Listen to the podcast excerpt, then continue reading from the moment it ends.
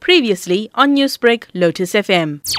We have 10,452 councillor seats in the country that will be contested for this election. That includes your ward councillors, your PR councillors throughout the country. And uh, currently, from the earlier process of candidate nomination, we were sitting at 78,000 people who are contesting those 10,400 seats.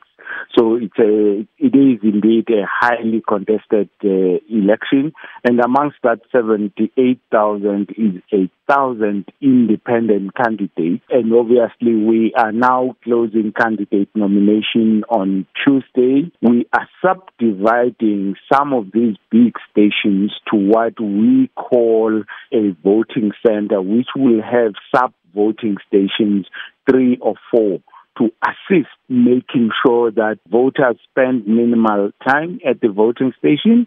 For the new voters or those that have moved areas, what are the requirements for them to register, keeping in line with uh, minimizing their time at stations? Well, for registration and update of your address details and changing your address details, we are also encouraging those who have access to internet to use our online voter registration application, which is available on smartphones, it's available on iPads and uh, laptops, whatever device that has access to internet.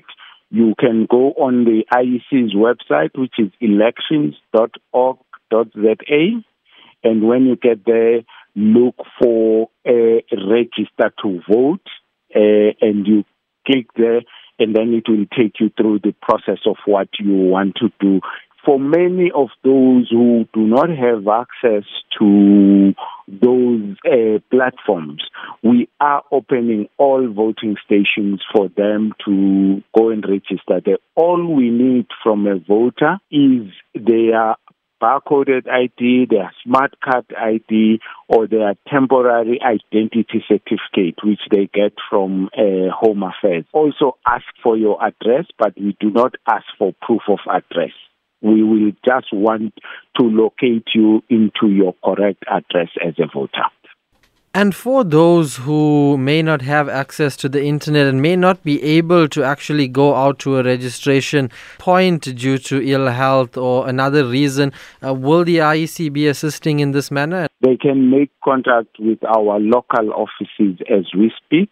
And uh, we, they will be visited before the registration weekend because the voters' roll closes on Monday, the 20th, in terms of the expectation of uh, the proclamation of the election on Mondays at midnight. Newsbreak, Lotus FM, powered by SABC News.